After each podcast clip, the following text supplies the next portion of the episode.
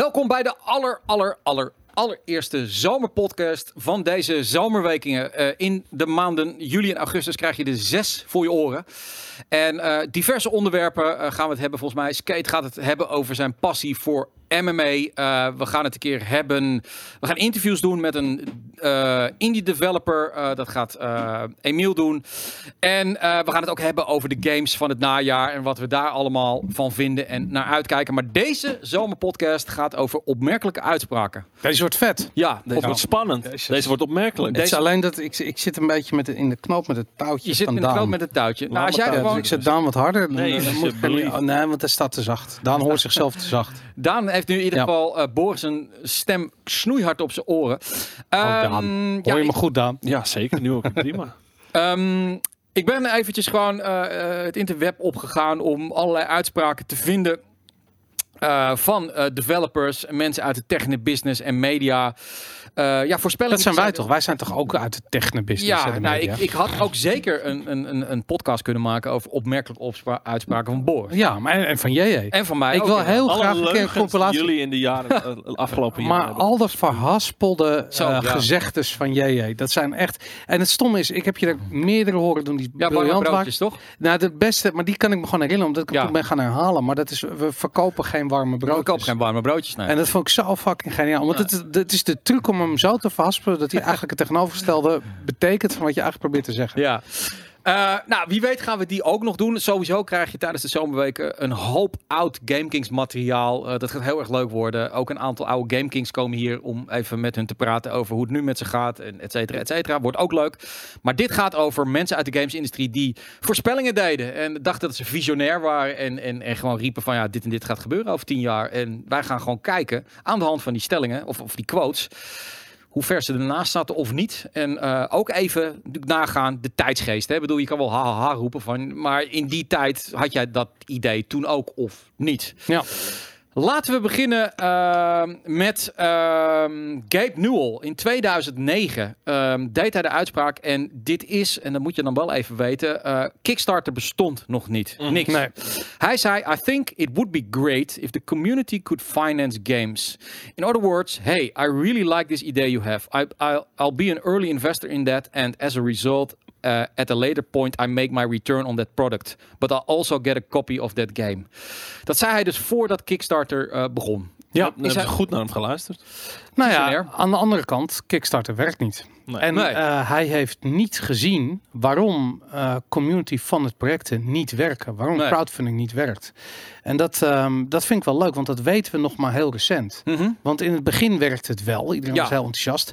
En hetzelfde zie je eh, bijvoorbeeld, eh, zag je in 2017 met die ICO-hype, wat je had in crypto. Dat Mhm. iedereen maar eh, ja, eigenlijk ging investeren in projecten die shit beloofden, maar niks waarmaakten. Ja, En hetzelfde was met Kickstarter aan de hand. Iedereen beloofde van alles, maar maakte niets waar uiteindelijk. En ehm, ik heb het twijfelachtige eer gehad om een aantal gesprekken te hebben gevoerd met, eh, met, met investeerders. Ja. Met, eh, vooral investeringsfondsen. En als je dan eh, ziet wat voor due diligence er gedaan wordt, wat voor onderzoek ze eigenlijk doen naar je boekhouding, naar je reputatie, naar je Ja. verleden, naar wat voor soort projecten je op poot hebben gezet, naar de, de kwaliteiten van het team. Echt letterlijk alles wordt onder de loep genomen. Ehm, dan is het heel erg interessant eh, om je te realiseren wa- waarom ze dat doen. En waarom doen ze dat? Zij hebben al lang geleden geleerd dat als je dat niet doet, ja. dat mensen dan shit gaan beloven en niks waarmaken.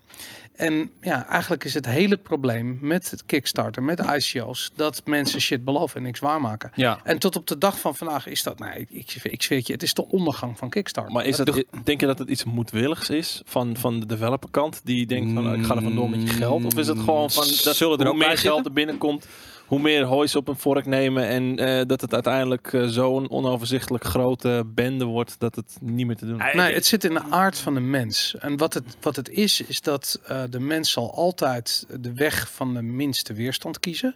En wat er gebeurt op het moment dat jij voorafgaand aan het harde werken wat je moet doen om je project werkelijkheid te laten worden, eh, als je daar al een hele grote zak geld krijgt, Mhm. dan ver- ver- verandert je inkomstenmodel van een succesvol project opzetten en daarmee geld verdienen naar direct geld vragen van investeerders. En niet meer dat project opzetten.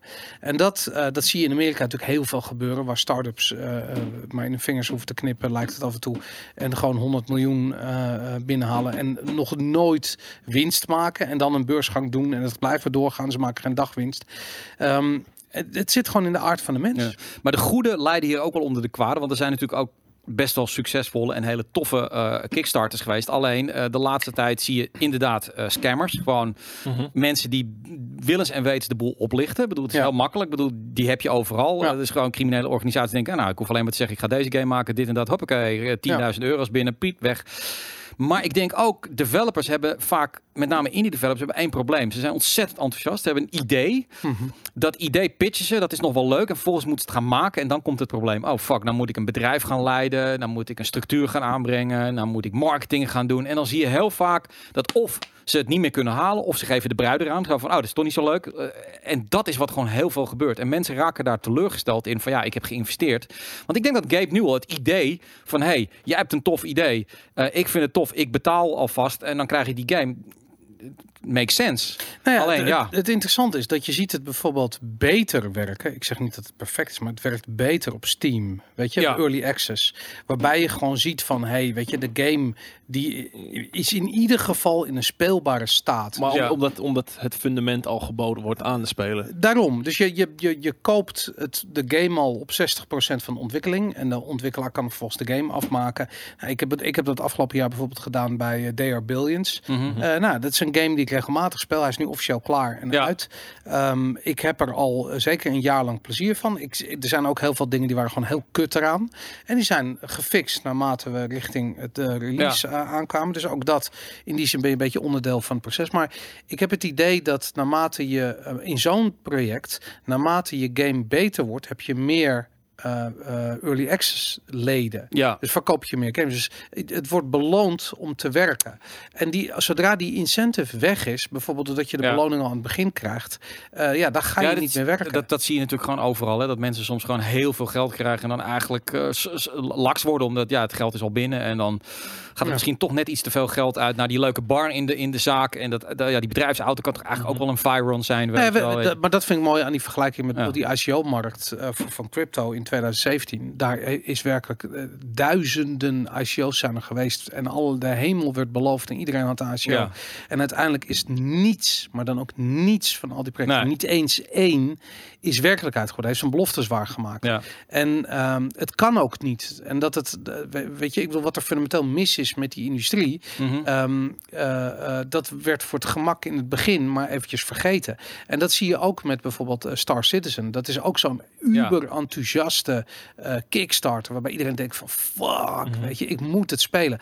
Maar als je er goed over nadenkt, het kan helemaal niet wat er beloofd wordt. Weet Het, je, het kan wel, maar wat, wat hun probleem is, is dat ze steeds meer nieuwe dingen blijven verzinnen. In plaats van dat ze bepaalde features een keertje afmaken. Maar dit is een prachtig voorbeeld van dat het inkomstenmodel dus is nieuwe Kickstarter Mhm. en niet gewoon die game afmaken en Nee. verkopen. En dat is het, eh, eh, ja, dat is uiteindelijk het probleem. Kijk, het, eh, heeft Gabe dat uiteindelijk ook gezien? Bij Steam, ik weet het niet, maar kan ik me voorstellen dat Steam op een gegeven moment zegt van oké, maar jij bent nu al drie jaar in early access en, eh, en die beeld is nog steeds hetzelfde, weet je wel? Eh, Ja, maar dan ga je niet. Ik Kick denk je dat- eraf. Ja, ik denk dat het op Steam niet zo'n probleem is. Omdat Maar bij je, Kickstarter is er geen enkel toezicht op. Je zou ook kunnen zeggen, Kickstarter gaat eerst kijken naar jouw project, net zoals die investeerders van, oké, dit en dat, dat, dat, oké, alle red flags zijn, oké, Ja. jij mag gaan Kickstarten. Al- Als zijn de gatekeepers van het Gatekeepers, platform. ja. maar en- er zijn en- ook heel veel platformen die dat doen. Ja. En, en daar is ook maar 5% van Ja. de totale hoeveelheid projecten de- die de eindstreep haalt. Maar dat is risico. Investeren is altijd risico. Ik bedoel, investeerders die doen due diligence, maar eh, dan ook nog steeds van de tien eh, projecten eh, slaagt er één. En, maar wacht even, dit is niet investeren. Wat dit is, is gewoon donatie. Je doet een donatie. Je krijgt niets terug. Ik bedoel, Nou, als het project waar jij in investeert, tussen aanhalingstekens, eh, geld verdient, dan krijg jij daar niks aan terug. Dat is Dat wat een investering is. Je Ja. krijgt een aandeel in het in toekomstig rendement. En dat is hier gewoon niet het geval. Dus eh, ik denk dat dat is een ander eh, aspect. Dat je dus eigenlijk, ehm er wordt je een, een soort van worst voorgehouden van je bent een investeerder. ja. Maar in feite ben je dat helemaal niet. Je bent gewoon een idioot die zijn geld weggeeft aan iemand die iets belooft. Weet je, nou, als, eh, weet ik wel, als jij op het Centraal Station eh, eh, een huilend Duits meisje tegenkomt die zegt dat ze geen geld heeft om een treinkaartje te Oh, kopen. betaal ik wel. Nou, maar wat je doet, je loopt met haar naar het loket en koopt het Ja, ja, ja, ja. kaartje. Ja. Je gaat er geen geld geven, want je weet dat ze gewoon heroïne gaat kopen Ja. en, en het in, een- in een reet gaat spuiten. Weet je. Dus dat probeer je gewoon te voorkomen. Nou, of als ze eerlijk zijn. Ik zeg altijd als eerlijk zijn, als zo'n zo'n zwerver, dan mag ik een euro voor brood. Dan zeg ik van, ga je, de, ga je de zuipen verkopen of drugs? Of ga je de brood verkopen? En als hij dan eerlijk zegt van, ik ga de drugs verkopen, krijgt hij van mij een euro. Maar als die brood gaat kopen, want dan geloof ik nou Als die brood gaat kopen, geloof ik. Nee, nee, nee, nee. dat- Maar goed. Ja, nee, maar het is ook, brood is veel duurder in Amsterdam tegenwoordig dan Zeker, drugs. Dus ja. dat, eh, Doe maar een beetje crack. Ja. Ehm, goed, ik ga naar de tweede toe. Die vind ik echt, echt heel erg leuk. Ehm, en, en is interessant om na te gaan, wat is er dan fout gegaan? Shane Kim. Eh, dat was een grote man bij Microsoft in 2009. Ja. Een van eh, ja, de bobo's. Hij zei, daar komt hij. Microsoft's entry in de handheld gaming markt is a matter of when. Not if. 2009. En laten we eerlijk zijn, Boris. Wij hebben toch wel een aantal jaren nog rond die tijd geloofd dat Microsoft inderdaad met een handheld game zou Ja, komen. de want PSP, ja. de, eh, de DS. De Nou ja, plannen nee, dus- waren er. De, de Ja. plannen waren. De, Microsoft had concrete plannen om die, eh, om die handheldmarkt in te gaan. Ja, En dat, eh, dat hebben ze gewoon niet gedaan. maar waarom niet? Ja, we- ons, het lukt ze niet eens om een werkende console in de huiskamers te zetten. Laat staan een, eh, een handheld te bouwen. Weet je. Maar, maar met zo'n dienst als de xCloud, waardoor je telefoon eigenlijk ook een, een streaming device wordt. voor Ja, maar wacht even. Nee, Dit was- wanneer was dit? veredelde 2009. handheld. Ja. Ja, oké. Kijk, maar- dit, dit, is, dit is Windows Phone tijdperk. Hè? Dus dit is, ik, ik denk dat dit net is voordat Windows met die, met die, god hoe heette dat ding nou van, van Windows, die, die telefoon die zat. Het was helemaal niet slecht. Ze hadden een OS gebouwd voor telefoons. Met het niet gewoon de Windows Phone? Nee, ik dacht dat het anders nou, goed, ik, ik weet het niet meer. Ja. Kun je nagaan. Hoe, hoe het, ik, ik heb er een gehad en ik vond het best wel tof. Het was van Nokia. Ja. Daarna heeft Microsoft heeft Nokia ook gekocht. En eh, dat was heel goed. En ik denk eerlijk gezegd dat daar een soort van Xbox twist eh, Ja. aan zat te komen. Eh, maar ik denk ook dat ze hebben gezien hoeveel moeite had, hoeveel moeite Sony Nee, had. waar, ja. Om die console maar of die handheldmarkt in te nemen. En Ja. dat ze op een gegeven moment gewoon dachten van ja, weet je, eh, je hebt gewoon content nodig. Want wanneer, wanneer kwam de, de PlayStation Vita ook weer?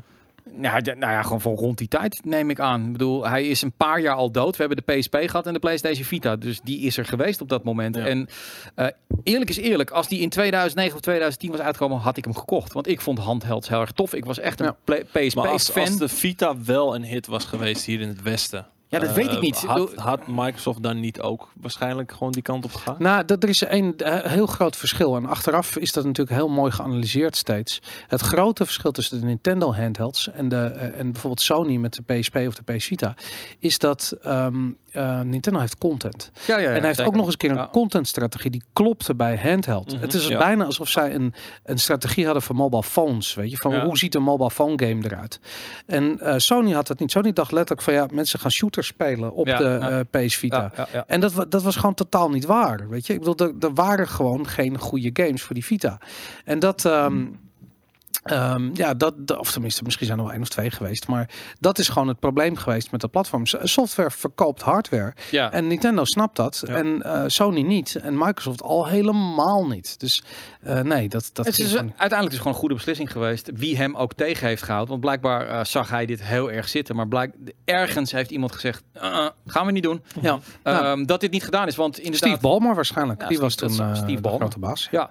Later heb ik nog een hele leuke uitspraak, ook van Steve Ball. We gaan we door naar eh, nog steeds 2009. Ehm, het is Playfish. Eh, ja, dat is een, een, een, een, een, developer in die tijd. Ja. Is inmiddels gesloten. Maar gekocht door EA voor 100 miljoen en- dollar. Ja, maar het is nu dicht. Ja, en daarna hebben ze het gesloten. Ja, gewoon weggegooid. Eh, de meneer heet Christian Segerstrail. Segerstrail. Vette naam. Daar Eh, is dit, is hem. Dit is Segerstrail. Dat, eh, ja, nee, inderdaad. Hij zegt, eh, ook leuk weer, waar we nu staan op inmiddels. I think, 2009, I think that game consoles, while they might be an important part of the industry now, 2009, might become niche in the next couple of years. It's not at all clear if it even makes sense to deliver this type of gaming on a home console. Ja, en we zitten natuurlijk nu eh, een beetje in dat voorland van eh, game as service, weet je wel, met de Stadia die eraan komt. Eh, maar ja, dit, dit was natuurlijk ruim voor zijn tijd. Nog één, welk jaar was dat? 2009 zei hij dit. Nou, ik- Binnen een paar jaar zijn consoles ja. Maar dat is ook de reden waarom ik nu sceptisch ben over die hele clouddienst. Want Ja. ik hoor dit al letterlijk tien jaar. Weet je, ik bedoel, ik, ik, dit soort uitspraken. Hij is niet de enige die dit soort shit heeft uitgekraamd. Weet je, en ik heb het. al- Er is best wel een moment geweest dat ik dacht van ja, misschien, misschien komt het wel. Ja. Eh, eh, Sony heeft het geprobeerd met de PSP Go Ja. eh, ooit. Eh, nou, dat was een, een- tenminste, dat was een, was een game een console met alleen. Er zat geen hard of geen, geen disklezertje in. Dus Ja. het was allemaal een soort van online moest die shit gestreamd worden eh, of gedownload worden. Dat werkte al niet, weet je. Dus en laat staan games streamen. Ik bedoel dat dat ehm, ja, het maakt gewoon geen sens. Weet je, dat be- hele verhaal is het, het, het, het is al het is al best wel oud en ik heb het gewoon nog nooit Maar- echt goed zien werken. Nu vind ik nog steeds dat we er twijfels over mogen hebben, omdat je, het internet is een bottleneck. Maar in Ja. 2009, ik, ik moet even nadenken wat voor internet ik had. Volgens mij was, was mijn modem wel de deur uit, maar het was niet heel snel. Nee, dat dus hoe kan je dan in hemelsnaam... Hij, komt- Playfish is natuurlijk wel een mobile developer volgens mij. Dat is het hele ding natuurlijk. Zou dat het zijn? ja, dat, hij, dat hij gelooft van eh, iedereen gaat die mobile. Want dat hebben we ook op een gegeven moment gehad. Mobile is de toekomst, ja. Mobile is de toekomst. Is inmiddels ook eh, nog steeds wel toekomst. Er wordt heel veel in verdiend. Maar niet, het zijn een soort van gescheiden systemen geworden. En, en, en het versterkt elkaar. Nou ja, ik maar ik, zien, jullie, zien jullie de console verdwijnen? Op, vanaf nu? Nee, ik korte niet. duur? Nee. Ik ook niet. Want Nee. ik zie, niet op korte duur. nee. ik denk gewoon dat, dat vooral dat plug-and-play aspect van consoles, hoewel dat eigenlijk ook al niet meer het geval is, omdat je blijft met eeuwige updates en weet ik veel wat werken, maar dat dat toch voor veel mensen gewoon, weet je, lekker op de bank ploffen, je PlayStation of je Xbox aanslingeren en even ja, maar goed, als dat in je scherm zit. Maar dan blijf je afhankelijk van je internet. En Ik- ik- internet weet- je wat ik ongetwijfeld snel genoeg zijn, maar ja. Ik, ik, ik denk dat we eh, eh, toegaan naar een privacy-crisis. Als ik dan toch een soort van toekomstvoorspelling moet doen. En ik denk dat mensen op een gegeven moment eh, dat er een soort tegenbeweging komt van alles maar tussen aanhalingstekens in de cloud. Ja. Kijk, Ja. de cloud is niet iets. Het is gewoon andermans computer, weet je, waar jij al je data neerpleurt. Ja. Voor iedereen om te zien, weet je. En zeker als het gehackt wordt, dat dan nog eens een keer vaak voorkomt. Ehm, ik denk dat er een soort bewustwording gaat ontstaan dat mensen zoiets hebben van, weet je wat, fuck het, weet je. Ik ga gewoon eh, weer mijn eigen e-mailservertje draaien. Ik ga gewoon mijn eigen, eh, eh, mijn foto's gewoon op een eigen harddisk zetten in plaats van Ja. dat ik ze Ah, bij ja, Google. Foto's het, het neerzet. moderne easy living of simple living, wat is het? Zoiets. Of ehm, eh, dat er diensten komen die zich specialiseren in het afschermen van data. Waardoor je, waar het inkomstenmodel is, dat je betaalt voor die diensten in plaats van dat jouw data weer doorverkocht wordt. Ja. En dat, ehm, eh, ik denk dat er zoiets gaat gebeuren. En ik denk dat dat gewoon niet compatible is met eh, game streaming. Want ik denk dat game streaming, want mensen hebben zoiets van ja, maar, maar hoe gaat dat dan een privacy eh, inbreuk zijn? Nou, ik kan je vertellen. Je hebt nu die, die, die, die app waarbij je kan zien hoe je face app, ja. waarbij Ja, je ziet fucking 100 miljoen Amerikanen hebben dat al gedaan. En er staat gewoon een algemene voorwaarde. Deze app deelt je data met derden. Met andere woorden, het hele doel is om je gezicht te analyseren en daar een telefoonnummer bij te hebben. dat geldt wel voor elke gratis app die er bestaat. Ja, snap je? ja. Hun hele verdienmodel is gebaseerd op eh, doorverkopen van jouw data. Alleen snap niet overal met je gezicht. Ja, maar dit is, betekent dat jij zo meteen, als jij naar Amerika gaat en je landt op het vliegveld, dan word je direct herkend met data van je face-app. Mhm. Nou, lachen man, dat je, dat, dat je even een fotootje van jezelf hebt gemaakt. En, eh, dat, maar goed, dat geldt voor al die foto-apps inderdaad.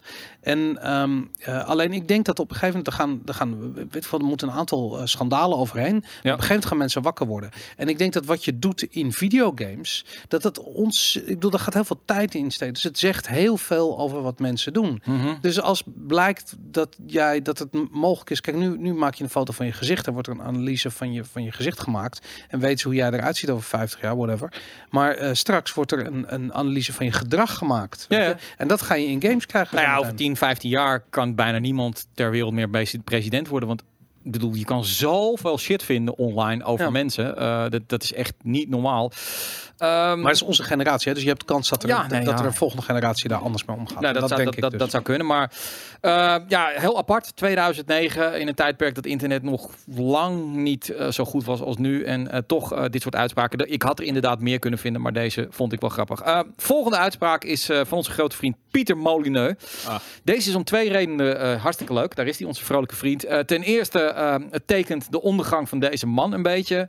Maar ten tweede, eh, tekent ook de verhalen ehm, die wij bij zo ontzettend veel games hebben gehoord. En eigenlijk ehm, eh, nooit worden waargemaakt. Hij zei namelijk in 2004 over Fable: It's gonna be the best game ever.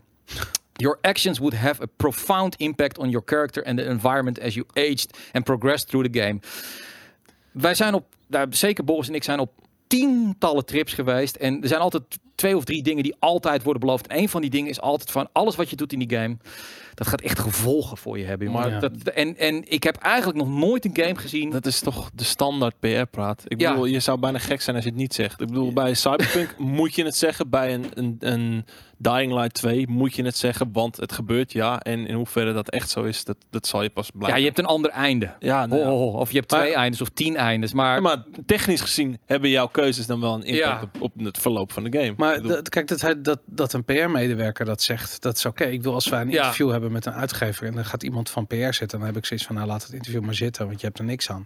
Maar dat Pieter Molyneux zijn eigen PR-onzin is gaan geloven, en Ja. dat is de wereld. maar dat deed hij met bij. al zijn games. Hij Ja. heeft een beetje het- de, de ziekte van, eh, hoe heet hij nou, eh, Randy Pitchford. Namelijk dat je iets te veel lult. Eh, Ja. en hij, hij heeft het dan een vergevoerd stadium. Hij heeft alles zo opgeblazen.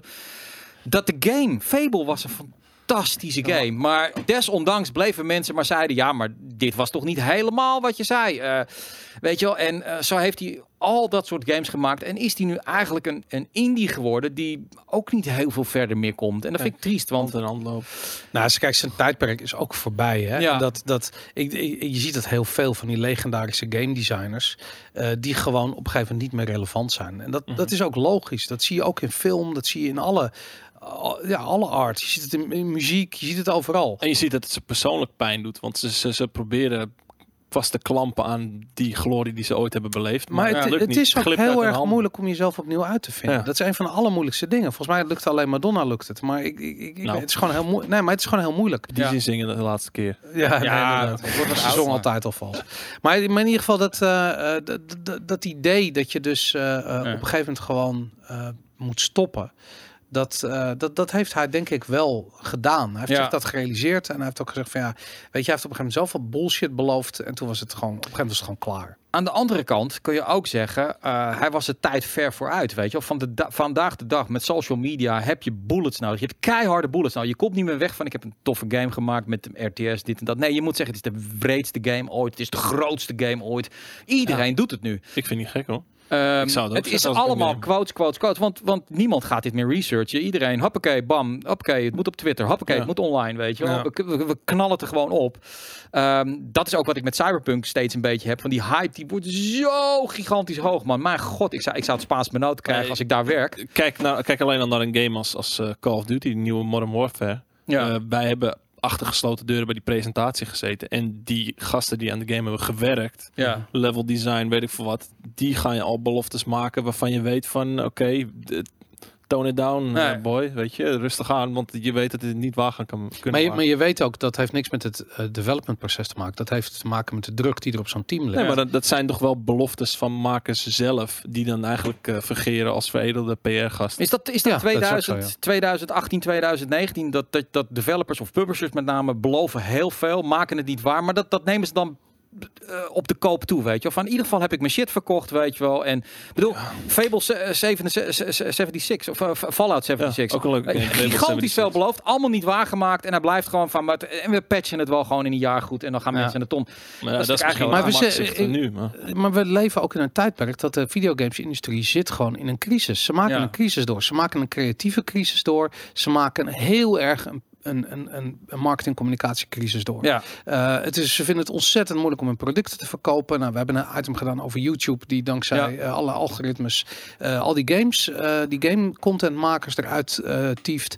En ja, de, de, we zien gewoon grote problemen bij, ehm, eh, bij grote developers. En eerlijk gezegd, ik denk dat als er ook maar één iemand was geweest die dat had zien aankomen, ja. dan hadden ze echt, dat, dat was iemand die aan een pluim had vindt. Maar geen van alle eh, eh, mensen die actief zijn in de gamesindustrie hebben dit zien aankomen. Sterker nog, heel veel weten op dit ogenblik niet wat ze moeten doen. Ja, en dat vind ik echt opzienbaar. was je waarschijnlijk ook wel als gek verklaard eh, als je dat in die tijd had gezegd dat er nu zo'n zo'n creatieve crisis was geweest. Nee, omdat ik, niet als het om YouTube gaat bijvoorbeeld. Want dat is nou precies het probleem wat wij, en, en ik, ik blijf dat herhalen, we hebben, we hebben op een gegeven moment een gesprek gehad bij een grote uitgever. En eh, daar ging het over eh, de toekomst van media en hoe media eruit zou zien en wat voor soort voorwaarden er gesteld moesten worden aan het bijvoorbeeld eh, trips en beschikbaar stellen van content. En weet je, die, die, en die uitgever die stond erop dat weet je, die games die zijn van hun. En de content die we ermee maken, dat is eigenlijk dat is de investering die zo'n uitgever doet. Er was iets van, ja, veel plezier ermee. Ja. Want uh, weet je, de investering die je doet, betaalt bij ons niet uh, de, de studiolampen en, de, en al het werk wat er gedaan moet worden.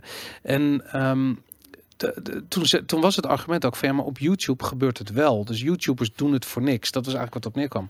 En toen zei ik van ja, de, uh, dat is nu leuk en aardig, maar dit gaat je uiteindelijk uh, duur komen te staan. Ja. Want je, je, je, je, je legt je hele communicatie uh, domein in handen A van amateurs en B uh, van een platform waar je geen enkele invloed of grip op hebt.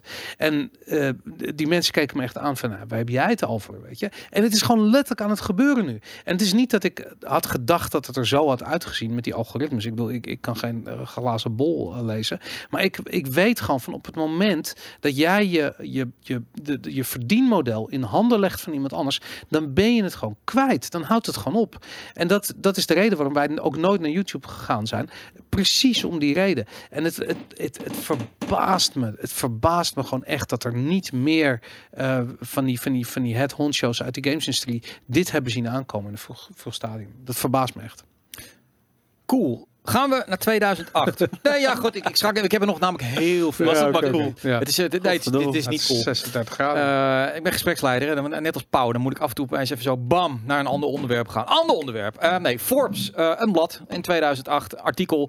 En die schreven daarin, um, ook leuk. Video game graphics will continue to grow richer and more detailed, but don't expect that photorealism alone will be enough to sell a game. Sony's face flop with the PlayStation 3 proves gamers aren't obsessed with hyper-realistic games to the extent that game designers are. Most gamers don't require characters that look exactly like actors in a movie and don't care how realistic realistically blood spatters uh, they want to play great games. Chess isn't any more or less fun in high definition.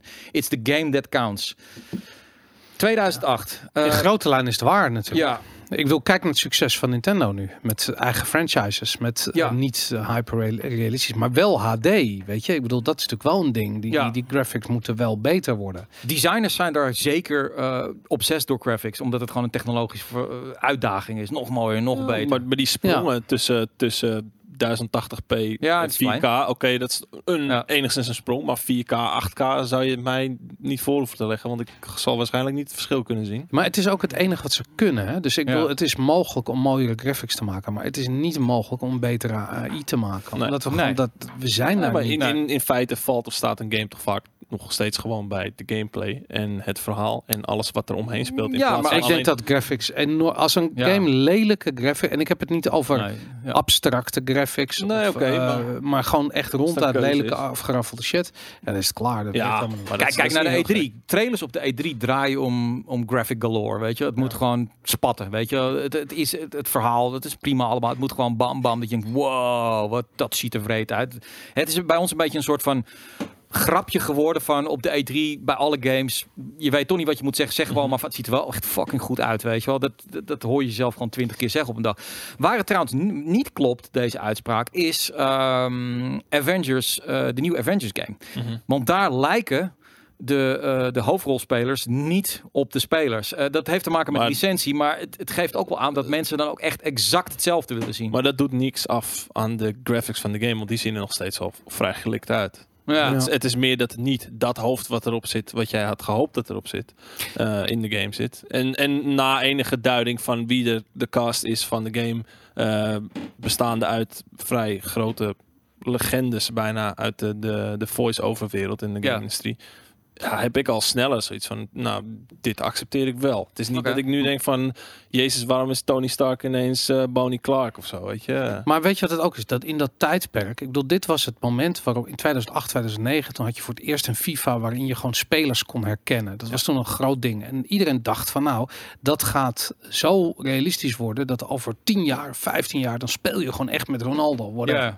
En ehm, Forbes zegt terecht van luister, sta je daar niet dood op. Want het gaat om de gameplay. Ja. En daar hebben ze gewoon gelijk in. Daar hebben ze toen al gelijk in gehad. En wat had je ook in die tijd, had- een uitgever als Activision, die, die, die release gewoon 40 games per jaar. Ja. Nou, nu tegenwoordig zijn dat al die eh, development kracht, die gaat naar misschien twee of drie games per jaar. Waarom? Omdat gewoon die games, die lat is zo hoog komen te liggen.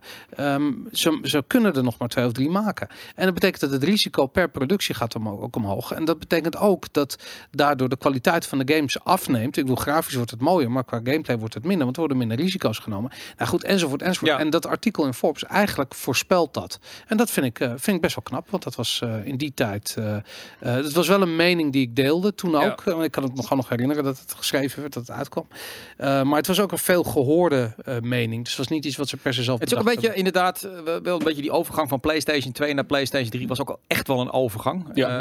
Mensen toen, toen, toen zagen beelden er stukken realistisch uit. Ik denk overigens dat fotorealisme in games gaat nooit gebeuren en we moeten het ook niet willen omdat omdat je dan voor mij, wat mij betreft, ga je een scheidslijn over. Ik bedoel iemand doodschieten, eh, dat, het ziet er altijd nog uit als een game, Ja, maar op het moment als het gewoon echt fotorealistisch echt is, weet ik ook op een gegeven moment ook niet meer ja, of ik dat Maar we zijn vind. er al, man. Ja. Als je kijkt hoe mooi eh, eh, bepaalde shooters zijn, dat ik denk van ja, misschien het is expres niet realistisch gemaakt, maar dat zou wel kunnen. Ja, Ik bedoel, ja.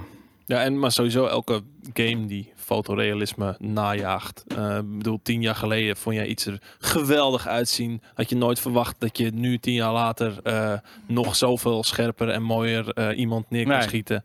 Ja, je- het je moet het is je- altijd in de context van, van de dag. En wat je, zeggen. en wat je ook moet realiseren is dat wat game developers namaken, is niet een echte schietpartij. Mhm. Nee. Ze maken een Hollywood schietpartij na. ja.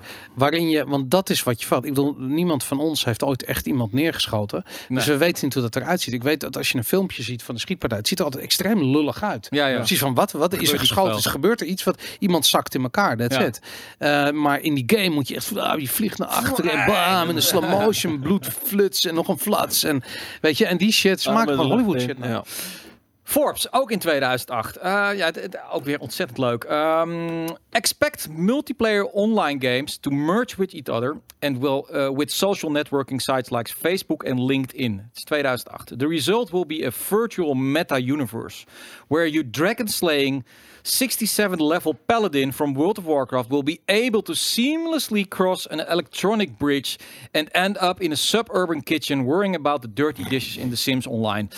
Ik kan me dit nog zo goed herinneren dat dit in één keer hadden we die, die, die, die MMO's en zo allemaal en, en, en we gingen helemaal los van. eh, je had eh, wat hoe heette die die oh, de, de, de, de politiek die ging huizen kopen in games en zo. Ja, want ja. dat iedereen Second ging Second Life, Second Life. Daar zou de wereld gaan plaatsvinden. Oh, oh, oh, weet je wel. De, de gewone wereld was doomed. Iedereen ging de virtuele wereld in. Maar Ja. wat hier wordt voorspeld is eigenlijk een soort van multiverse aan games die Ja. binnen één wereld vallen.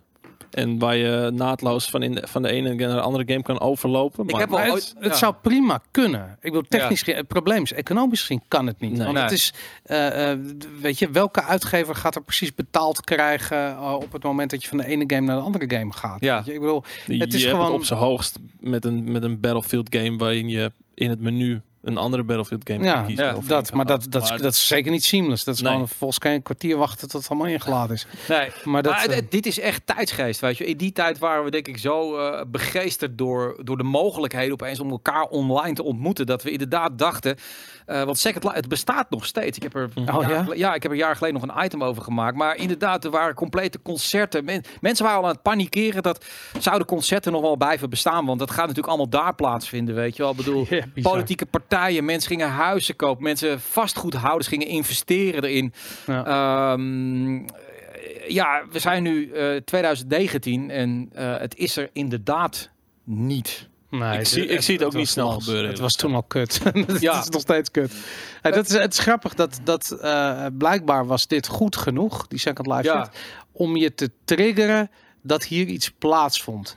En dat het niet daadwerkelijk plaatsvond, maakt niet uit. En dat, dat is de klassieke hype. We hebben het gezien met, eh, eh, weet je, we, we, we, we hebben het in de dotcom-crisis gezien dat iedereen Ja. moest een website hebben en iedereen moest online en weet ik veel. We hebben het gezien dat elke game moest een, companion app hebben. We hebben het gezien met 3D-brilletjes waar je voor moest je voor je Ja. televisie kan zien. We zien het nu ook met virtual reality. Het is gewoon, het is, het is een gimmick, het is bullshit. Maar komt het allemaal niet op neer als je dit allemaal bedenkt eh, op, op eh, de onderschatting van menselijke interactie? Als je kijkt ook bijvoorbeeld nu, hè, we hebben Facebook, al je vakantiefoto's, alles, dat je zet dat op Facebook meer. Terwijl het eigenlijk misschien nog veel leuker is om gewoon met elkaar af te spreken ergens en gewoon de foto's te laten zien van je vakantie en met elkaar erover te hebben.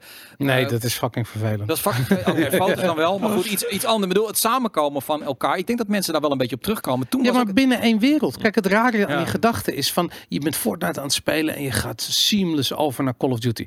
Nee, want je bent Ja. fucking Fortnite aan het spelen. Weet Ja, je? Ik bedoel, dat is het bizarre aan, de, aan die... eh, en ik moet zeggen, als het dan ergens heeft plaatsgevonden... dan heeft het wel op communicatieplatformen plaatsgevonden. In, in, in die zin was de Facebook-referentie terecht. Alleen Facebook heeft het natuurlijk volledig laten liggen. Maar ja. eh, bijvoorbeeld, ehm, eh, eh, hoe heet het? Discord is een goed voorbeeld. Weet je, Discord is eigenlijk een platform, een communicatieplatform, wat bovenop Ja. eh, alle PC-games ligt. Weet je, ik bedoel, je kunt Discord gebruiken om te, te chatten met mensen die, die de Sims aan het spelen zijn en Call of Duty aan het spelen zijn. Dat maakt niet uit. ja. Maar dat jij als speler de dat, behoefte is, dat hebt. is maar één laag. Ja, nee, natuurlijk. Het is maar één laag. Dat is Het is, waar. niet, het is niet dat jouw soldaat ineens de Sims-wereld in komt. Nee, maar het gaat om die communicatie. Als die communicatie plaatsvindt op die laag, dan hoef je niet die game ook te laten plaatsvinden op die Mhm. laag. Ik bedoel dat wij samen eh, Fortnite spelen en jij gaat naar de Sims toe. Wil niet zeggen dat ik naar de Sims moet om met je Nee, te blijven kunnen praten, want dat kan via Discord. En dat, dat zie je gewoon heel erg. Een soort van mensen willen samen zijn, maar willen niet per se dezelfde game spelen. Mhm. En die, dat is de verkeerde aanname eh, die hierin zit. Dat ze dachten van als mensen met elkaar communiceren, moeten ze dezelfde game kunnen spelen. En dat is helemaal niet zo. Oké.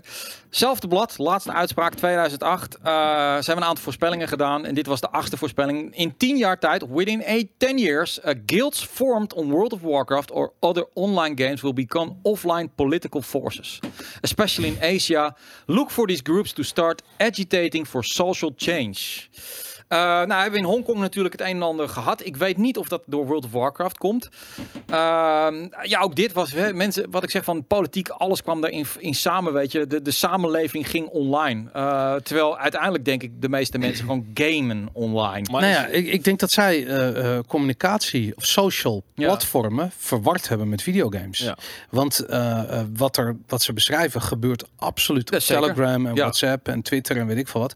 Maar niet in videogames. Want Nee. dat zijn commerciële producten. Die, die, ik bedoel, niemand wil ruzie met, de met de Chinese overheid. Nee, ik je, ik bedoel, zou, jij, zou jij World of Warcraft gaan spelen in de overtuiging dat je daarmee een, een, een beweging opzet? Ik bedoel, je gaat in eerste instantie toch de game spelen om de game te spelen. Daarom, ik bedoel, hoe ga je in godsnaam eh 10.000 mensen gek krijgen om in real life naar een bepaalde locatie te gaan? Om de, nou ja, je, worden misschien voor, voor In-game wel, maar, gatherings ja. en eh, gezellig doen. Maar het lijkt me niet dat je daar een of andere secte uit eh, de Nou, de en- grond kan stampen. En de game is daar niet voor gemaakt. Nee. Dus het werkt ook helemaal niet op die manier. Twitter daarentegen is daar wel voor gemaakt. Dus dat werkt wel op die manier. Ik En- denk inderdaad dat zij zagen van gaming eh, wordt het social platform waar mensen elkaar gaan ontmoeten. En inderdaad, dat, dat, dat, dat zijn veel meer eh, dingen als Facebook, LinkedIn, eh, Instagram, eh, wa- wat je ook hebt. Dat zijn veel meer de platformen geworden waar inderdaad gewoon oproepen worden gedaan. Kom hier naartoe. Tinder, ik zweer je, Ti- Tinder, is echt een, is, is ook zo eentje. Nou, maar het klinkt raar, je moet erom lachen, maar ik denk dat Tinder ontzettend veel doet voor ehm, eh, eh,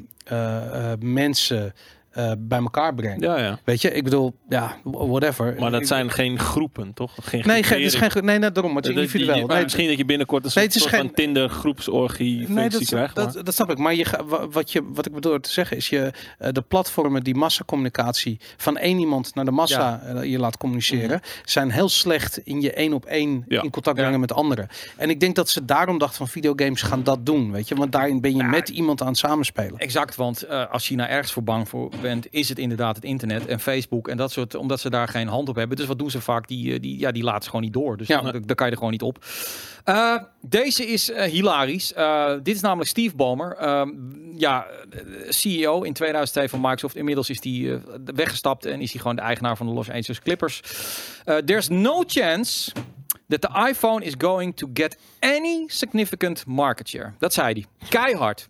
Ja. Hij, ging helemaal uit zijn dak. Een telefoon zonder knoppen. Wie wil dat nou? En je moet er nog heel veel geld voor betalen. Belachelijk. Ik ben heel eerlijk. eh, ik dacht het in 2007 ook wel een beetje. Ik, ik, zou- ik vond het er wel heel vreed uitzien, maar wat, wat kostte zo'n Nokia wat we toen hadden, weet je wel? 100, 200 euro. Ja, daarom inderdaad. En dat was En, een en dan kwam dit eh, uit en het, ja, ik- ja, ik, ik, dit, de, de, de Happy Few die zou dit gaan gebruiken, maar Ik moet je eerlijk zeggen dat ik het gevoel heb dat de iPhone pas mainstream succes heeft gevonden bij de iPhone 3. oké. Ehm, dat, dat vond ik ook echt een hele mooie iPhone, eh, Ja. moet ik zeggen. En dat, eh, eh, daarin had je ook de App Store voor het eerst, waarin je kon zien hoe makkelijk je... Ja. En dat werkte, dat was echt de disruptie van, Ja. eh, van het distributiemodel.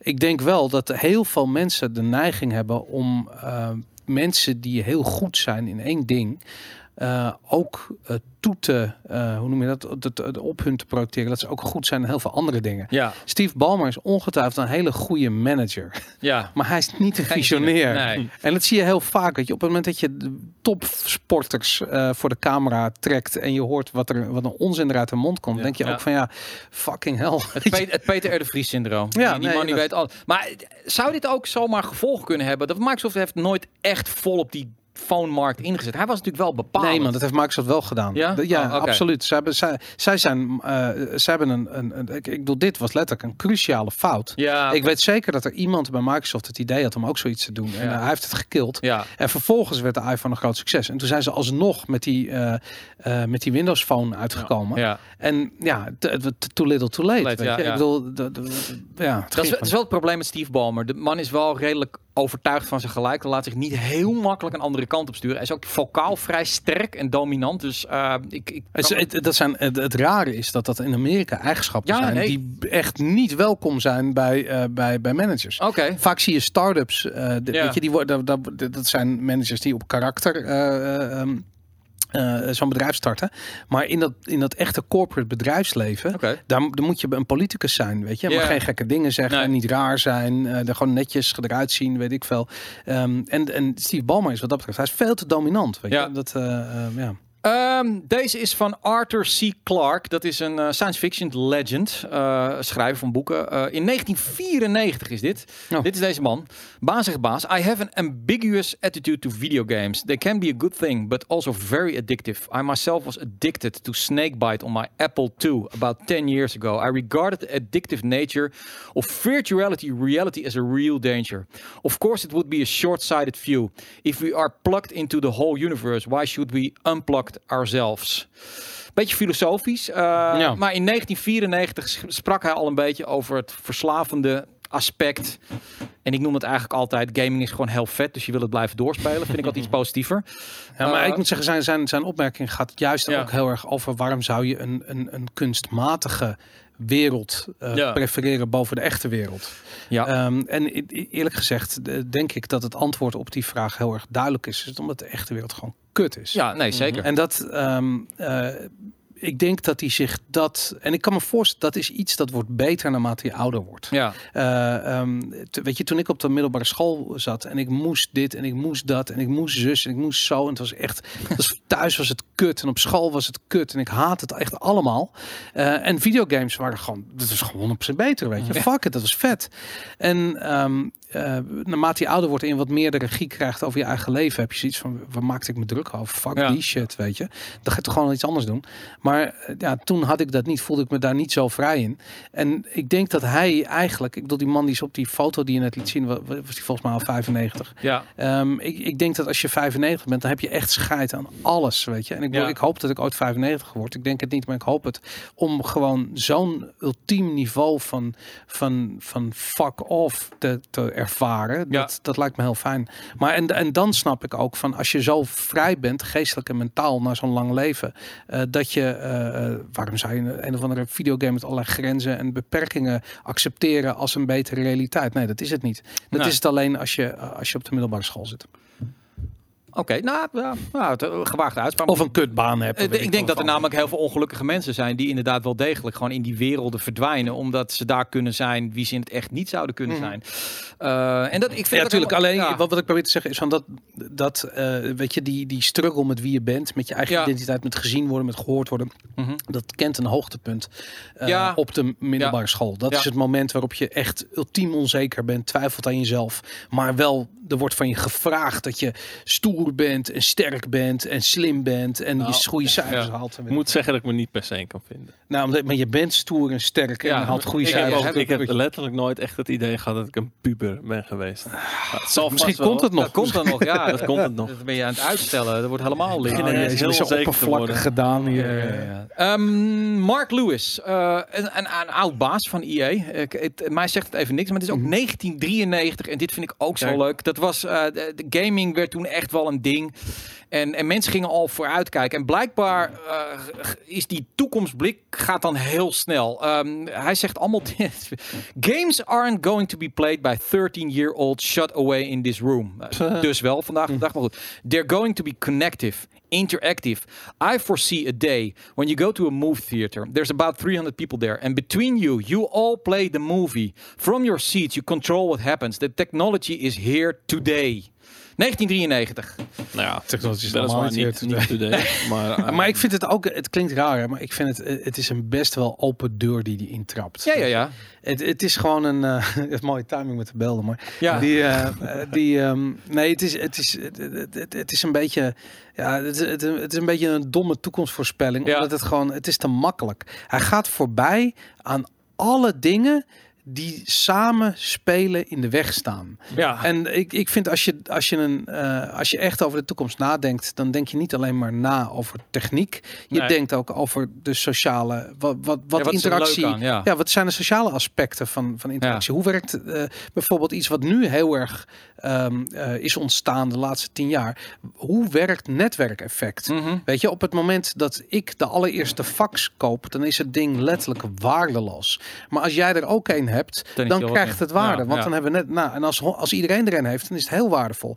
En hoe dat zich verhoudt tot elkaar, dat zie je, dat netwerkeffect zie je extreem bij games als Fortnite en ehm, ja, die, die massive, eh, die MMORPG's, die hebben dat eigenlijk heel erg gedefinieerd voor videogames. Ja, En dat, ik denk, ja, ik vind dat, vind ik, en dat ze dat, dat ze dat toen niet zagen, hoe netwerkeffect zich ontwikkelt. Terwijl je hebt toen al de telefoon gehad, bijvoorbeeld, wat absoluut iets is wat door middel van netwerkeffect eh groot is. Televisie, exact hetzelfde, Eh, maar het werd niet herkend. En dat, dat verbaast me. Maar wat hij eigenlijk omschrijft is toch een soort van 300 mans couch co-op eh, ervaring bijna. Ja, bij wijze van spreken. Maar hij Ja. zegt van wat bindt al die mensen? Ja, het feit dat ze in de bioscoop zitten. Ja, maar dat, Nee, dat- man. dat- dat- die hele laag kan je vergeten. Die bioscopen, dat is alleen maar een drempel. Mensen willen een film zien. Die willen ze niet met elkaar zien. Die, die willen ze zelf wat ik, zien. wat ik ook leuk vind, is dat dit is een, een totaal andere EA, hè, 1933. Dit is nog de EA, eh, de, de, ja, weet je wel, toen, toen, toen maakten ze gewoon wat games en, en waren ze eigenlijk nog puur gaming.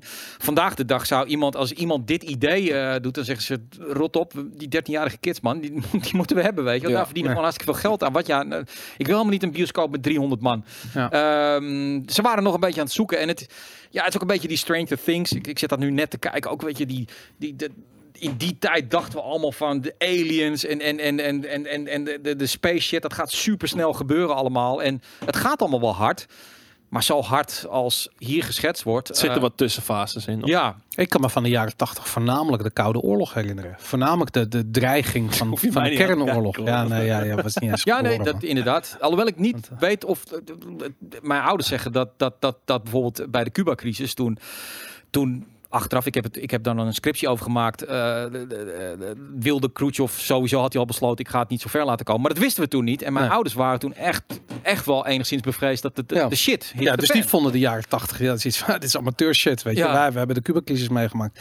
En eh, eh, ja, om heel eerlijk te zijn, ik, ik, ik vond het, de jaren tachtig waren pleuris depressief, man. Ja, nee, dat, Dat, dat, dat, dat, dat, zou kunnen. In ieder geval, nou goed, dit is niet helemaal waar geworden. Gaan we naar eh, Jess San. Eh, hij was van Ar- Argonaut Software. eh, naam die ik ook nog wel ken uit die tijd. 1995, is ook een tijd geleden. Within a few years from now, now, we'll start to see cable and satellite direct broadcast games where you select from a menu of games and it constantly download new parts of the game into your machine while you're playing. Deze vond ik heel interessant, want dit is eigenlijk wat stream service op dit moment is. Maar Ja, ja, woorden. zegt hij niet ook gewoon eigenlijk gewoon het downloaden van updates en dergelijke, dat dat gewoon terwijl, het- terwijl je aan het spelen Maar je, wordt je- eigenlijk, volgens mij schetst hier gewoon een situatie dat je niet een dat, dat je gewoon geen fysieke game hebt, dat je maar gewoon je, aan het streamen bent. je, je bent aan het Ja. streamen, ja. Maar ook de software streamen naar je Ja. computer terwijl je speelt. Want volgens mij zeg je dat letterlijk. Ook die techniek is er. Dat is een Nederlands bedrijf. Ik vergeet Ja. heet het hoe het heet. Het zit in Eindhoven. Utomic. En, ja, inderdaad, Utomic inderdaad. Die hebben dat ook gebouwd. Dat je Ja. streaming, de game, de game streamt naar je PC. En de PC pakt de code uit die op dat ogenblik in de levels Ja. die gespeeld moeten worden. En dat, ehm, eh, ja, ik, ik denk wat dat betreft, ja, eh, visionair. Maar 1995 was... 24 jaar eh, voor zijn tijd. Voordat het nu is. Ja, dat is raar. Dat je altijd denkt dat shit, shit. Ik hoorde dat laatst van ontwikkelingen gaan altijd sneller dan je denkt, Ja. maar trager dan je verwacht. Ja, ik, ik, ik weet niet Ja. meer wat de quote was, maar zoiets. Ja. Maar inderdaad, hij zit wel. Hè, die anderen waren gewoon veel meer heel vaag. Dat inderdaad, dat, ah, allemaal, we zijn allemaal connected aan elkaar en weet ik allemaal wat. Eh, en hij was eigenlijk vrij sec, meer technisch van het moet op een gegeven moment mogelijk zijn. En dan hebben ze het over within a few years. Dus ja, daar zat hij wel een klein beetje naast. Maar dat je dus kan streamen. Zou dit zo zijn eh, dat hij weet internet is er en dat hij even gewoon niet van die snelheid uitgaat? Dat hij denkt dat dat veel sneller, sneller wordt internet. Ehm, Want we hebben het, kijk, die, die snelheid gaat misschien wel, kan wel sneller. Eh, het probleem is van ja, je moet al die kabels gaan aanleggen eerst. En, en nu krijgen we 5G door de lucht, maar dat, dat was toen al helemaal nou, niet toen, zo. toen was dat nog heel erg satelliet. Dat ging, Ja. De satelliet was een ding. Dat, dat was het snelste wat je had. Ik denk eerlijk gezegd dat. ehm, eh, Ja, cable en satellite inderdaad. Ja, kijk, het, het, het probleem is natuurlijk dat het is niet zozeer dat snelle internetverbindingen toen niet bestonden, want die bestonden wel. Ja. Het gaat er meer om dat de gemiddelde internetsnelheid gewoon heel laag was. Ja. En dat het veel langer heeft geduurd dan iedereen dacht om dat niveau op te kijken. Ik bedoel, ik heb nog steeds geen glasvezel thuis. En dat Ja. verbaast me eerlijk gezegd, want dat is niet een nieuwe techniek of zo. Ik bedoel, dat bestaat echt al 10, 15 jaar. En dat al is dat al commercieel beschikbaar. En Mhm. ja, nog steeds niet heb ik dat thuis. Ik had gedacht, van, dat heb ik al lang, maar dat, dat, dat is er Ja. gewoon niet. Nee, ja, op een gegeven moment heb je ook niet zo heel veel meer nodig voor wat je op dit moment doet. Weet je wel, dit, je, je, je film of je game kan iets sneller downloaden. Maar goed, ja, Jezus, wat is het nu? Een Maar dat is heel belangrijk wat je zegt. Ja? Want dat is de, de, de vraag is van wordt de techniek gedreven door de content of de content gedreven door de mogelijkheden van de techniek? En ik denk dat dat eerst het geval is. Ik denk dat er, er is op een gegeven moment is er vraag naar eh, techniek. Ja, En die wordt dan volgens gebouwd. Er is gewoon geen vraag naar glasvezel door heel Nederland. Nee. Want Ziggo is snel genoeg. En eh, het, hetzelfde zag je met videostreaming. Ik kan me nog goed herinneren dat er was een WK. En Ja. NOS streamde live. ja, Ja. Maar er konden maar 40.000 mensen kijken. ja. En er stond een artikel toen in de krant waarom dat was. En dat was letterlijk het internet in Nederland kon niet meer data Nee. verwerken dan 40.000 live kijkers. ja. En ik bedoel, moet je nu kijken man. Het is eh, ondenkbaar dat 40.000 man, dat is niks. Je kan één Twitch streamer kan 40.000 kijkers Ja. hebben, weet je. Het is echt niks. Bizar, ja. Ja, het is echt bizar. 2006. Ehm, dit is de European Vice President of Sales, Jens Oe Intaat. Eh, ik ken hem niet. Ik kon ook Oh, geen ja. plaatje van hem vinden, want we kregen Jens. allemaal Jensen. En ik weet, ik ken hem gewoon echt niet. Dus eh, voor de mensen die het item kijken, dan geen plaatje erbij. Whatever. Hij zegt: eh, Downloadable entertainment media will completely replace physical within a decade. Dus 2006, 2016. En CD's, DVD's en boxed games will be as antiquated as cassette tapes en vinyl records. Ja. Vinyl records. In Ja, tien jaar. En ik denk eerlijk gezegd Hij dat is- hij dacht dat het sneller ging Ja. dan tien jaar. Want anders zeg je, want tien jaar is eh, vaak, als je zoiets absoluuts noemt, dan is neem je het ruim. klaar. Ja, je neemt het ruim. Ja. En ik denk dat het uiteindelijk twintig jaar gaat duren voordat hij gelijk De- krijgt. precies, want op dit moment, een paar jaar geleden, zei Guillemot ook weer van, weet je wel, eh, de, de end of, of physical games is neer. Weet je, elke keer blijven ze het roepen. Ik moet zeggen dat ik het zelf ook wel eerder verwacht had, maar iets houdt het tegen. De complete gewoon de- transitie. De, vraag vanuit de consument. En Ja. ik bedoel, het is, we zitten nu denk ik op 70% digitaal versus 30% fysiek. Ik heb geen idee eigenlijk. Ja. Zoiets. En dat, eh, eh, het, het- en, ja, het gaat steeds harder. Maar er zijn nog altijd mensen die een doosje willen. En die, Ik eh, wil een doosje liever. Wat wil jij dan? Ja, ik ben wel van de doosjes. Ja, jij bent. Ik ben van de digitaal. Ja, Ja, ja. ja. Het enige fijne vind ik wel aan digitaal dat je, je sluit de game af. Je, je start de volgende game op en met de druk op de knop in plaats van dat je eerst weer moet verwisselen. Nou, ik, ik, ik kan je een voorbeeld geven. Als je een, eh, eh, een Switch hebt bijvoorbeeld, dan kun je met een eh, eh, fysieke eh, eh, game, die kun je maar op één Switch tegelijkertijd spelen. Ja. Heb je hem digitaal, kan je hem op vijf Switches tegelijk spelen. Ik Nou, kan je vertellen, zo, als ja. je kinderen hebt thuis, Dat is de handige. je wil een digitale versie. Ja. Dat eh, wil je echt. Oké, nou ja, hij, hij, hij zat toch wel, hij gaat de goede kant op, maar tien jaar, dat, dat heeft hij dus niet gehaald. En inderdaad, de industrie eh, ziet dit sneller gebeuren dan is. En het zijn inderdaad de gamers op dit moment die het nog een beetje tegenhouden. Internet natuurlijk ook, ook nog wel handig, maar eh, de overgang is er nog niet helemaal. Eh, 2005, Phil Harrison. Hij kon natuurlijk niet ontbreken. Op dat moment, hij heeft 16.000 banen gehad, maar op dat moment was hij vice president van Sony Studios.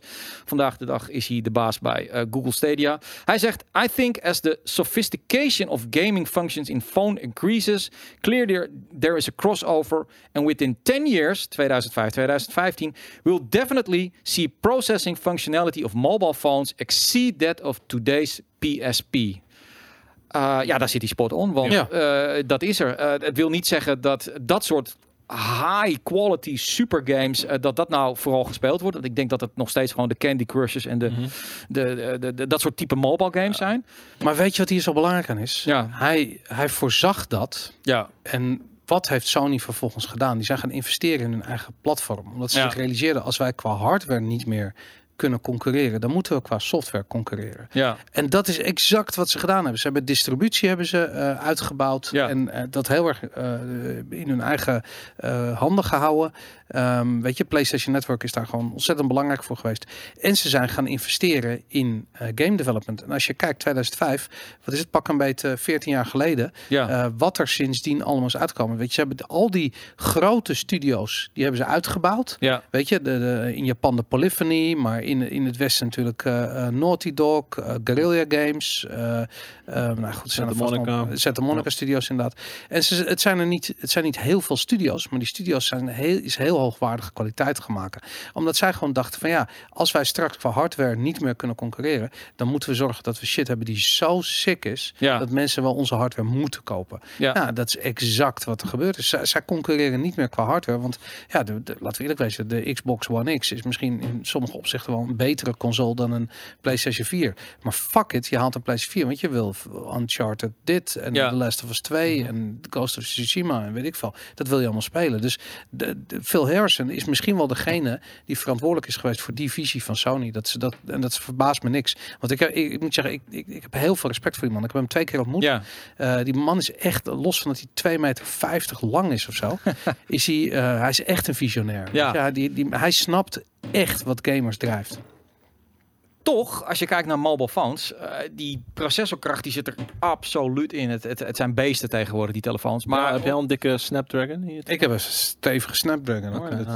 eh, ja, Weet je ook welke? Maar- Welke? die, die, eh, 845, toch? oké. Eh, die nieuwe? Heb Is je dat die de- 850 nog niet? eh? Nee, nee, nee, nee 845. Oké. volgens Ja, maar- Of 845, nou, 845. dacht ik. Maar dat high quality gaming, eh, dat zie ik er gewoon nog steeds niet echt op terug. Ik bedoel, Asus is met die ROG-phone, uh, Razer wil het wel een beetje. Maar is dat dan toch gewoon dat gamen op een telefoon voor bepaalde games leuk is, maar... Maar die content is geit. Dat is Ja. gewoon het hele ding. Kijk, er zijn eh, in, eh, hoe heet het, in Azië is het een ander verhaal. Daar speelt iedereen PUBG Ja. op zijn, op zijn Mhm. mobiele telefoon. Hier, hier in Nederland is dat zeker niet het geval. Wij, wij spelen gewoon op PlayStation, Xbox, PC, whatever. En die content le- leent zich in de meeste gevallen gewoon niet ervoor. Daarom, je inderdaad. wilt op een groot scherm FIFA dichtbij, voorover gebogen met een controller in je handen Ja. spelen. Je Ja. wilt dat niet met, met, met de touchpad van je, van je telefoon of iets waardoor jij bepaalde bewegingen moet maken over je scherm, waardoor je scherm ook weer minder goed ziet. Of dat maar, soort dingen. Maar, maar als het andersom is, als de content ehm, eh, geschikter is voor mobiele telefoons dan voor iets anders, dan zie je ook gelijk dat het de wereld in één keer overneemt. Mhm. Ik, eh, Neem eh, Pokémon Go bijvoorbeeld. Ja, je, dat ja. is gewoon, ik bedoel, dat succes is fucking insane geweest. Maar daar heb je dus niet een super high-end telefoon voor nodig. Nee, maar omdat content. een telefoon meer is dan alleen die Snapdragon. ja, het, ja. Gaat, het gaat om van wat, hoe, hoe verhoudt dit device zich tot, de, tot, tot het leven van de speler, weet je? En het, het is mobiel, je, hebt altijd, je bent altijd online, je hebt altijd internet. Ja. Je hebt, locatiebepaling, je hebt al die shit. En ja, dat die graphics wat minder zijn, hoe cares man? Het moet Ja. gewoon werken op iedereen zijn telefoon. Ehm, gaan we naar weer iemand van EA. Ja, EA is toch wel het bedrijf van de, de boute uitspraken. Eh, John Riccitello, ja, daar is die, onze Ja. grote vriend John Riccitello. Ja. 2005. Ehm, vind ik ook een hele leuk als je kijkt naar wat voor een mislukte games de laatste tijd hebben uitgebracht. Maar goed, when something's not meeting our expectation, you can of, cour- uh, of course correct by giving it more time, more money, changing the concept, or killing the game. Uh, if you're committed to quality, you take one of those paths. If you preclude any one of those paths, quality will suffer. EA will game, uh, kill a game or two a year, forever. Ik ben een beetje bang. Ze hebben natuurlijk al niet zoveel games meer, maar een Anthem, uh, het hele bedrijf gekild. Bat- Battlefront, weet je wel. Daar, Ja. dat, dat, daar hadden ze toch echt ook wel Misschien nagaan wat ze gekild hebben. Dat ze Ja. die rotzooi nog Maar uitgebracht waren hebben. de games die zij des- destijds eh gekild hebben ja, of dat dachten niet. te killen van het formaat eh, van een eh, financieel risico? Dat weet als alleen een John? Ricciello. Niemand weet dat. Ja, Nee. dat komt niet naar buiten. Dat, Het eh. is, het is trouwens niet zo dat Anthem gekild is, maar Nee, ik, ik, ik, ik bedoel meer maar van... Anthem hadden ze moeten killen. Dat Ja, is het hele dat ding. bedoel ik. Van of, of uit moeten stellen. Ik bedoel, hij zegt duidelijk van... Wij zijn een bedrijf wat als een game niet goed is... eh, ze, wat hij zegt is wat Rockstar doet. Als een game niet goed is, dan brengen we het niet uit. Dan, Ja, dan, dan nog maar twee jaar langer. Ja. Fuck die shit. Eh, Nou, was het maar Anthem, Anthem doet... eh, de- we zitten in een gamesindustrie waar games gewoon niet af zijn. eh, Ja. en, en gewoon uitgebracht worden. En onder het motto, ja, we patchen die shit wel goed ergens. Ja. Ehm, dit vind ik gewoon heel erg leuk. In 2005 was die gamesindustrie nog zo anders daarin. Van, ehm, een game moest ook in één keer af zijn. Want je kon Mhm. gewoon niks patchen, weet je wel. Dus eh, dat was ook wel de... het, het was, het was het begintijdperk van de PlayStation 3's en de Xbox 360. Ja. Eh, 2005. Ik bedoel, ik heb vaak genoeg gezien. eh, veel minder dan nu hoor. Maar dat bijvoorbeeld eh, als ik Oblivion begon te spelen, dat, dat dat na een tijdje wel een update kreeg. Oké. Niet, niet zoals nu, waarin je gewoon elke week eh, een patch eh, om je oren geslingerd krijgt. Maar, Maar, Boris, jij, jij, wij, wij, wij, eh, wij, wij reviewden games en we gaven het cijfers toen, inderdaad. Wij, en dat waren ook de tijd dat ontzettend veel vijfjes, zesjes en zeventjes werden uitgebracht. Is vandaag de dag ook een stuk minder. Een game is of heel erg breed, maar echt heel erg scheid of middelmatig zie je gewoon heel weinig meer. Nou, je ziet het een- heel veel, maar het zit in het ja. indie segment nu. Ja. En dat is het, dat, dat is het hele ding. Weet je, al die, al die wat slechtere producties zijn naar mobile of naar indie gegaan. Of, of beide. En ehm, hij heeft in die zin is er voorspelling uitgekomen dat, hij, eh, dat ze alleen nog maar games uitbrengen waarvan zij verwachten dat het superhits zullen worden. Dat ze vervolgens dat niet eens voor elkaar krijgen om, één, om die ene game af te maken, zoals Anthem. Eh, ja, dat, dat, dat heeft misschien wel andere oorzaken, dat weet ik niet precies. Maar ehm, kijk, zo, op dit ogenblik gaat alles mis bij EA. Echt alles. Mhm. Dus ehm, ja, weet je, eh, eh, ja, eerlijk gezegd, ik denk dat, dat wat hij zegt voornamelijk opgaat voor de concurrentie op dit ogenblik. Weet je, ik bedoel, hij heeft gewoon een goede analyse gemaakt van de gamesindustrie Ja. op dat ogenblik, maar niet zo'n goede analyse gemaakt van EA, denk ik. Want dat- daar is iets heel anders aan de En volgens mij is die ook op een gegeven moment ook eruit geknikkerd, eh, onze grote vriend John. John Riccitello, nee, die is niet. Of is die eh, weggegaan? Nou, hij, hij, is, hij, is, nee, hij doet nu eh, Unity. Ah, Eh. En we kijken wat John Riccitello deed, wat hem eh, groot heeft gemaakt bij EA, is dat hij, eh, hij was heel groot in data. Hij snapte Ja. de, de, de waarde van data heel vroeg. Dus zij zijn heel veel op onderzoek gaan doen, heel veel data-analyse van hoe wordt er gespeeld en wat doen ze daarmee. En dat ehm, eh, ze konden daar uiteindelijk, denk ik, bij EA niet zoveel mee. Maar bij Unity heeft die, is die exact dat aan het doen. Oké. En Unity is gewoon een game engine. Dus zij hebben, Unity heeft nu de data van alle games die op Unity worden gemaakt. Dat is fucking veel. Ja. En daar, eh, daar werkt zijn eh, model een stuk beter. Oké, ehm, we hebben er nog twee. Ehm, deze is van Ubisoft EMEA, dat is eh, Europe, Middle East en Africa. Eh, Executive Director Alain Core. 2004, op dat moment had EA 20% aandelen gekocht in Ubisoft. Ja, inderdaad, beste mensen, u hoort Weet je nog van wie die die gekocht heeft? Eh, Vivendi? Nee, Van John de Mol. van John de Mol. John Ja. de Mol. John de Mol had John. gewoon 20% van de Ja, aandelen. nou, in, eh, EA had die gekocht en hij zegt: eh, I think it would be dangerous for a company like Ubisoft to get together too much with a company like EA because it could kill creativity and in our industry. I think that is key. Eh, Ubisoft heeft daarna natuurlijk Vivendi gehad, een beetje hetzelfde probleem. Ehm, dit is natuurlijk wel grappig. Heeft hij gelijk? Eh, of zijn ze zelf op een gegeven moment ook de creativiteit? Want Ubisoft is zelf misschien ook wel een beetje hun eigen creativiteit aan het killen. die creatieve armoede zie je toch overal? Ik Ja. bedoel, kijk, kijk naar de games van, van Ubisoft. Eh, je hebt een, een x aantal IP's en eh, IP's. En die komen elk jaar, elke twee jaar, elke drie jaar komen ze uit met een variant van.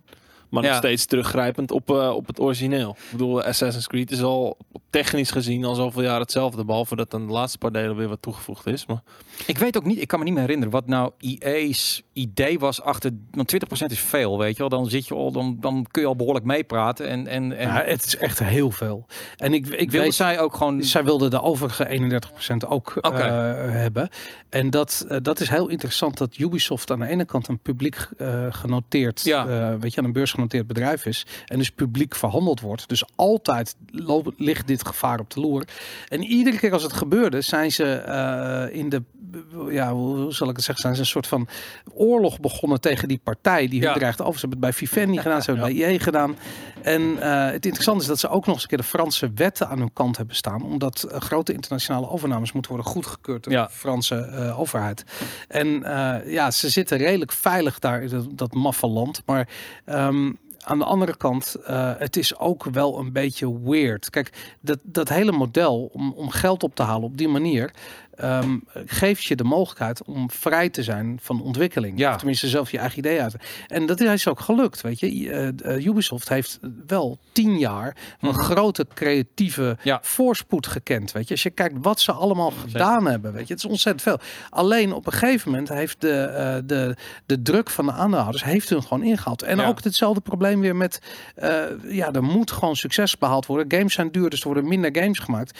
Dus de, die games moeten minder risico lopen. Dus er wordt, weet je, en, en de games die Ubisoft heeft uitgebracht die risico liepen, eh, zoals For Honor bijvoorbeeld, bij mij weten ze zijn allemaal geflopt. Ja, En dat, ehm, ja, die, ja, ja je, die- je kan er geen voorstelling over maken. Je weet het niet wat er was gebeurd als EA inderdaad op een gegeven moment de meerderheid gehad en Ubisoft feitelijk een... Ja, maar dat was Ubisoft had niet meer bestaan. Dat was Nee. net als Playfish geweest, weet je. Dan Ja. kopen ze gewoon zo'n eh, eh, zo'n partij en dan trekken ze de stekker eruit. Nee. Weet je, ik bedoel, want het wordt wel, wat, wat er gewoon heel vaak gebeurt bij dat soort overnames, is dat gewoon een grote partij die wordt overgenomen. Ja. En de schuld komt op de balans bij de partij die wordt overgenomen. Dus eh, ja, vervolgens sta je 3-0 achter en kan je nog eens even je creatieve idee, die kan je gewoon in de kast gooien. Want Ja. dat gaat nooit meer. Nou ja, goed. Gelukkig dat dat dus inderdaad voorkomen is. Vivendi ook voorkomen. Dus Ubisoft staat voorlopig weer even op eigen pootjes. En we gaan zien wat eh, de toekomst daarvan brengt. De laatste, en die is, dat is een prachtige afsluiter, vind ik. Eh, hij is uit 2003. Eh, dat was, ja, de Xbox kwam in de wereld. De Xbox, je weet wel, dat hele grote ding met die huge ass controller. Dit is eh, Takas, Takahashi Sensui. Hij was de baas van Microsoft eh, Japan. En hij zei: Since the launch of the original Xbox in 2002, there was one thing that we have consistently said: Microsoft will inevitably succeed in Japan. Eh, Niet dus. Ja, pijnlijk. Ja. Het is, is het is gelukt, hè? opvallend ook hè, dat het ze nooit gelukt is. Nee, bizar. Maar we hebben best goede namen aangetrokken. Ja, zeker. Ja, het is interessant. En de gamesindustrie in Japan is anders dan waar ook ter wereld. Ja. Ja. En eh, wat we ook weten is dat Microsoft eh, eh, de minst flexibele hardwarefabrikant is. Dus Sony kent de Japanse markt, dus speelt een thuiswedstrijd. Nintendo heeft het mobile segment natuurlijk heel lang gedomineerd, dus snapt dat heel erg goed. En Microsoft snapt gewoon. Ik bedoel, die hebben toen de Xbox One X niet in Nederland uitgebracht, omdat ze gewoon niet snapten dat je daarmee de brand kilde. Ja. Anders hadden ze het wel gedaan. En eh, ja, Japan, ze hebben, Japan hebben ze nooit begrepen. Is dit communicatie? Eh, Zij wisten niet ook- hoe ze hun ding moesten communiceren naar de Japanners. Nou, maar ook dat gewoon, het was een grote doos. En Japanners Ja. wonen in hele kleine huisjes. En zitten de hele fucking dag in de trein. ja. En eh, ja, dan is een mobile platform maakt sens. Ja. Neem niet weg dat eh, de, de PlayStation het erg goed heeft gedaan in Japan. Altijd moet ik zeggen, Ja. de PlayStation 4 het wat minder doet in Japan. Ehm, Maar ehm, ja, de, de Japanse Zijn mobile gaming cultuur is gewoon heel sterk. Zijn ze nationalistisch in de zin van dat ze het liefst eh, lokale producten, en dan moet ik gewoon Aziatische producten, bijvoorbeeld doet Philips daar met beeldschermen of, of Amerikaanse producten. Ze zeggen van wel, ze zeggen dat het een rol speelt. Maar ik geloof het Maar- niet. Kijk maar- naar de iPhone, man. Is het Ja. Kijk hoe large dat is. vooral een kwestie van de content die er op het platform verschijnt? Ik bedoel, de meeste Xbox games zijn Nou, hij- super westers. ja, maar ze hebben En- wel, ze hadden wel wat dingen. Ik weet nog Blue, grote naam, Blue. Dragon. Ja, ze hebben best wel veel van die echte Japanse RPG's. geïnvesteerd daarin, eh, echt Ja. wel geld gegeven aan, aan grote namen erachter gezet. En, en de development scene in, in Azië was ook echt wel blij met de Xbox. Om, juist omdat het de dominantie van Sony misschien Maar het doorbracht. is Maar te weinig. Het is, Ik bedoel, je moet niet, je kan niet van één game verwachten dat Nee. dat gewoon een system seller is. Uiteindelijk zag je wel, en dat was in het begin helemaal niet het geval. Het grappige is dat EA in Japan bijvoorbeeld ook Rockstar games uitgeeft. Dus vaak is EA is de grootste eh, eh, eh, stand op de Tokyo Game Show. Nee, je hebt Ja, we hebben het gezien. inderdaad. Ja, inderdaad. En omdat ze al die westerse games uitgeven. En je zag op een gegeven moment dat, ik denk dat dat rond San Andreas we- eh, was, dat GTA werd ontdekt in Ja. Japan. En het was super populair. En daarvoor, niemand speelde het, niemand kende het. Nee. En dat soort shit is heel interessant. Dat je ziet gewoon van ja, de, je zag een, een, een soort van instorting van de populariteit van Japanse games in het Westen. Ja. Ehm, Japanners en Japanse developers konden Niet meer omgaan. Die hadden geen idee wat er misging. Eh, te- tegelijkertijd zag je ook de populariteit van westerse games in Japan toenemen. Ja. Ehm, en nu zie je dat die, die shift gaat weer de andere kant op. De Japanse games zijn weer veel populairder in de- aan het worden. En ehm, ja, eerlijk gezegd, nu zou Microsoft iets moeten doen, maar het is too little too late. Dit is wel een pijnpunt bij Microsoft. Eh, dat heb ik ook wel eens aan een paar mensen eh, gehoord, inderdaad. Waarbij eh, inderdaad bijvoorbeeld Nederland, weet je wel, ze hebben een aantal markten in Europa, bedienen ze wat minder. En dat wordt dan zo van: oké, prima, doen we. Maar het falen in Japan, met name, dat doet heel erg pijn. Dat, dat Ja, het is een niet gigantische markt. Hè? Ja, het maar is echt het is prestige ook gewoon van als je als Ja. techbedrijf daar moet je succes hebben. Dat straalt gewoon heel erg op je af. En zij waren ervan overtuigd dat ze kunnen. Misschien is dat wel heel erg Amerikaans dat, ze, dat je denkt dat je dat wel kan. Maar ze zijn als Microsoft is wel groot in Japan, want heel veel mensen hebben Windows daar Ja. natuurlijk. En, en weet ik veel. Dat, dat Maar is werkt dat omdat dat moet? Is weinig andere keus? Ja, misschien vast. Ja, Ja. Dat, dat kan best wel. Dus dat. ehm, Maar dit is echt iets als je, als je mensen daar eventjes eh, pijn wil laten leiden, dan moet je zeggen inderdaad feit dat van Japan eh, die 2002 uitspraak, dat is niet helemaal waargekomen. Dan, dat, dat zullen ze inderdaad. het is een zwarte bladzijde in de geschiedenis van Zeker, Xbox hoor. Wat zij in inderdaad. Japan hebben gedaan. Eh, nou, het is goed dat je dit luistert, want het zweet druipt inmiddels echt gewoon over van me af. Het is bloedheet hier, maar eh, ik hoop dat we, en ik denk ook dat het een hartstikke interessante podcast discussie is over al die uitspraken. Er zijn er nog veel meer. Wie weet, als je er eentje weet, zet het even in de comments. Het, het, het, het laat gewoon heel grappig de tijdsgeest zien en de ideeën die we hadden. Maar ehm, binnenkort weer een nieuwe podcast. Wat ik al zeg, we gaan er zes doen deze zomerweken. En ehm, die kun je gaan lekker laan, eh, luisteren in, eh, op, eh, in de tuin, in een zwembadje of zo. Ja, op het strand in Oh, Mallorca. Mallorca. In bloot- In blote kont. In je blote blote kont. kont.